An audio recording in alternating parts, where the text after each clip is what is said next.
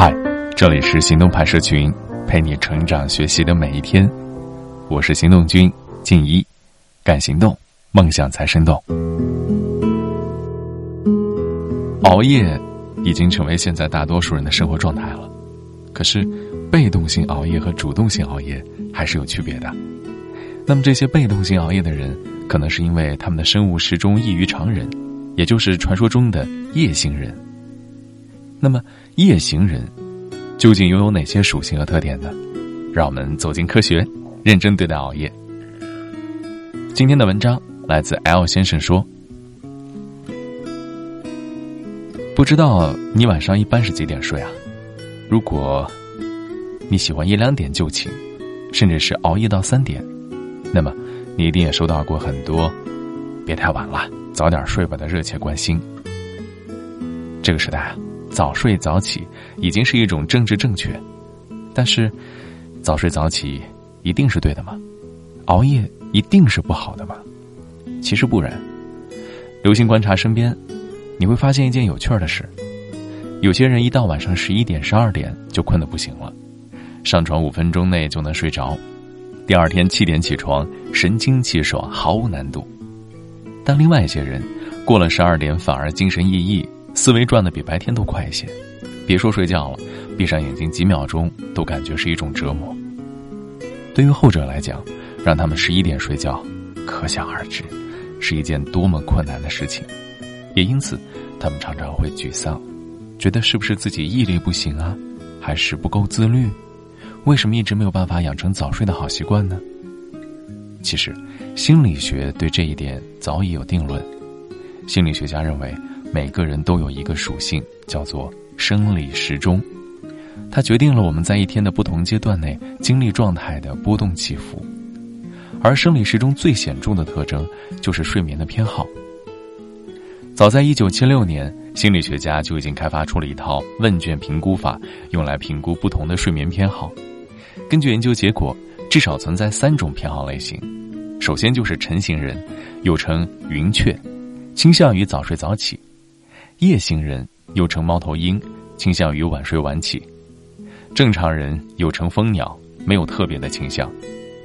一般来说，晨行人习惯在十一点前入睡，夜行人通常是一到两点，而正常人没有特别的倾向，可早也可晚。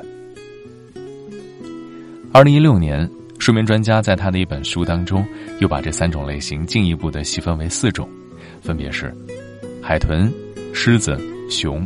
和狼，海豚型大约占百分之十，特征是睡眠非常浅，负责警觉；狮子型大约占百分之十五到百分之二十，特征是早睡早起，负责日班巡逻；熊型大约占百分之五十，生理时钟和日出日落同步，负责劳作和采集；狼型大约占百分之十五到百分之二十，特征是晚睡晚起，负责夜班巡逻。你可以看到。这四种类型其实也是换汤不换药，只是对晨行和夜行的补充完善而已。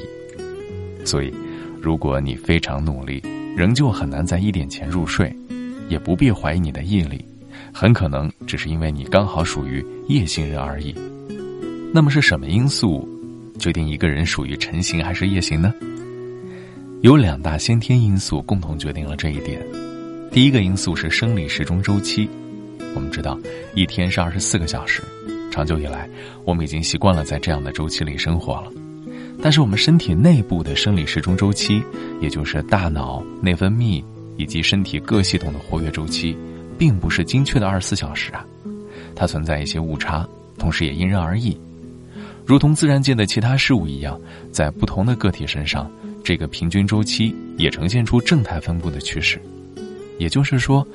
有些人的生理时钟周期可能是二十三小时多一点儿，有些人则接近二十五小时。显然，对于前者，他的每一天会短一些，因此也就倾向于早点入睡；而对于后者，他的每一天会更长，也就倾向于晚睡了。根据 MEQ 的调查结果，晨型人最活跃的阶段是上午，从中午开始就一路下跌；而夜行人恰恰相反，从中午开始状态渐佳。到晚上达到最佳水平，为什么会有这么大差异呢？这就涉及到了另一重因素了，演化和基因。心理学家认为，我们身上的每个细胞中都有专门的基因，负责调控它的活跃和新陈代谢节奏。表达到整体上，就是整个个体精力和思维的活跃水平。这是有一定随机性的，因此，在人群中，有些人的活跃峰值是在上午，有些人是在下午，有些人是在晚上，不一而足。而在远古时代，我们不但需要与日出日落同步的活动，也需要一部分人承担早班值日的工作。另一部分人值夜，因此他们的基因也沿袭了下来。现在的晨行人和夜行人就是值日者和职业者的后裔，也就是自然选择和演化的结果。基于晨行和夜行这两大类型，心理学家又得出了许多有趣的结果。大体上，晨型人更加自律、自信、有责任感，思维偏向聚合思维和归纳推理。而夜行人更加的开放、聪慧、敏捷，思维偏向抽象思维和发散思维。你会发现，喜欢晚睡的人，大多从事创意和内容相关的工作，比如广告、公关、新媒体、市场营销，可能还有部分的程序员，也就是我们常说的创作者。原因未必是他们拖拉不自律，很有可能只是因为这些思维更开放、发散的人，同时也是典型的夜行人而已。所以。他们在晚上会更加的感到如鱼得水，状态会更加集中、更加活跃。正因如此，每当看到诸如凌晨三点、成年人的世界很心酸之类的诉苦，我的内心都是毫无波澜，因为对于我们这些人来说，这就是生活的常态啊。也只有刚入行的实习生或者成新人会觉得很离谱吧。不过，这也正是夜行人最大的困扰——社交时差。我们这个时代是一个极度推崇高效、上进、勤奋的社会，因此我们会极力追捧早起，认为早起的人更努力、更上进。反之，晚睡晚起的人则容易被视为脱离社会、拖延症、缺乏上进心，这给许多夜行人造成了困扰。同时，多数公司都要求八九点上班，以及正常的人际交往都会安排在白天，这些都会对夜行人造成压力。迫使他们改变自己的睡眠习惯，变成晚睡早起。长此以往，会造成什么样的后果呢？二零一二年，一项针对五万六千名欧洲人的统计数据表明，晚睡早起的人更容易患上抑郁症，同时超重的几率也会更高。二零一五年，一项睡眠跟踪实验也发现，晚睡早起跟胰岛素密切相关。实验中，被试者每天只睡五个小时，连续一周。对胰岛素的敏感度就会出现显著变化，难以保持正常的血糖水平，这会提高患上心脏病、糖尿病和肥胖的几率。同时，长期睡眠不足还可能会导致不可逆的脑损伤以及贝塔蛋白的明显堆积，后者就是导致阿兹海默症的元凶了。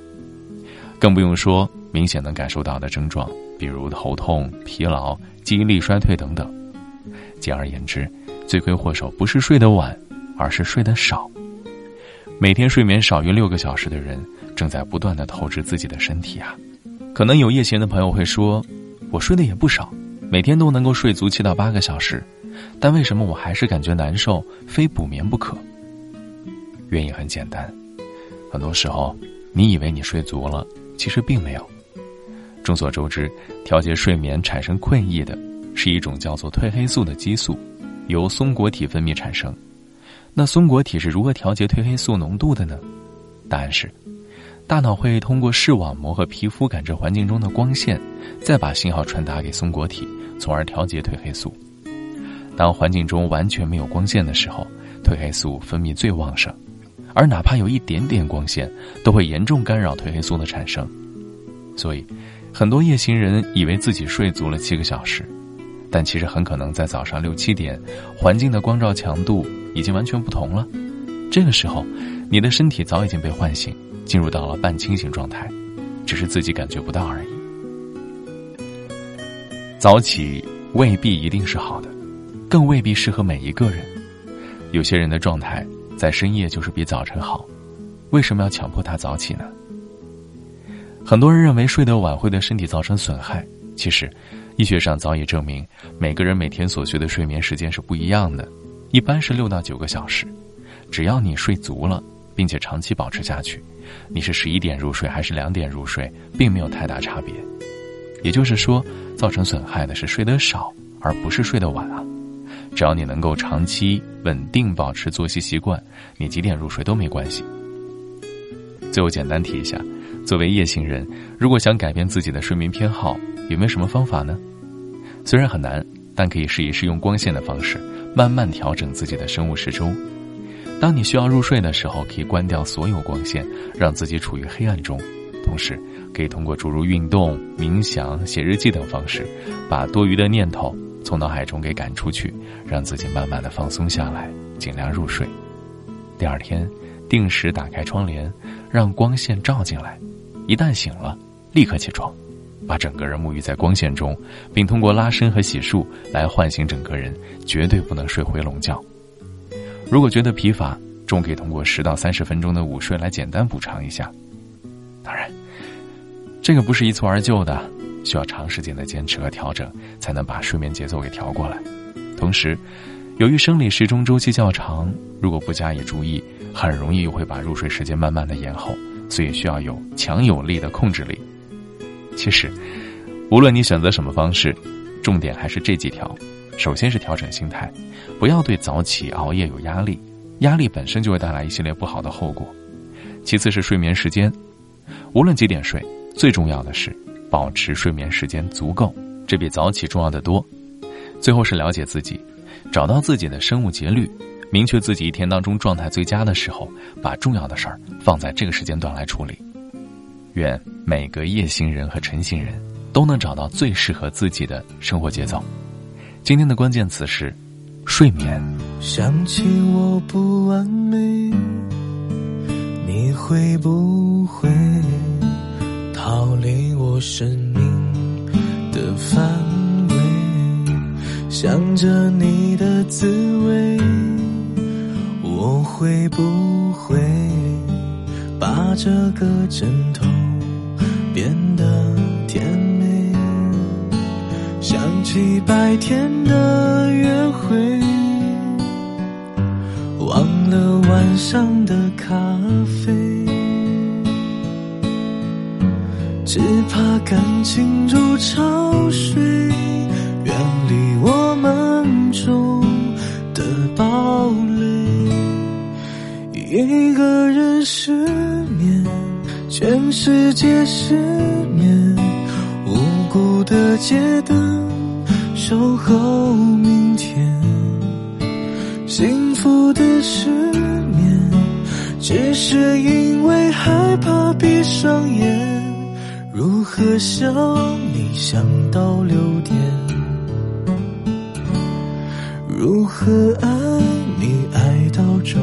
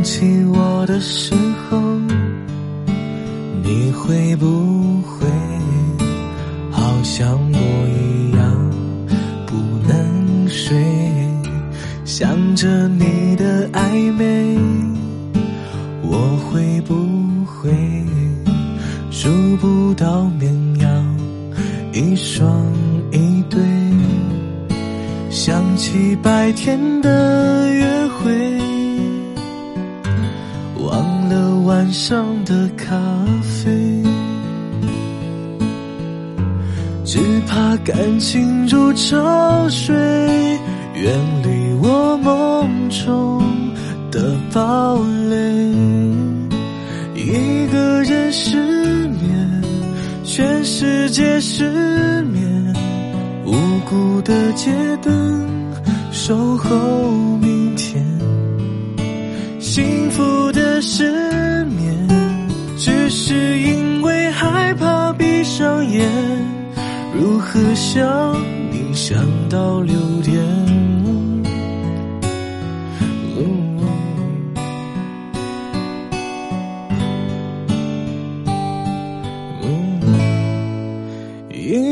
人失眠，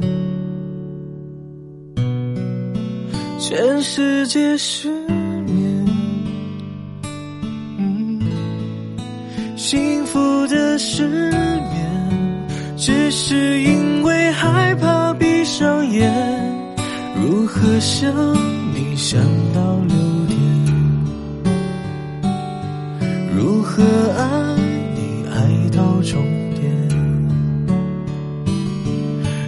和？爱？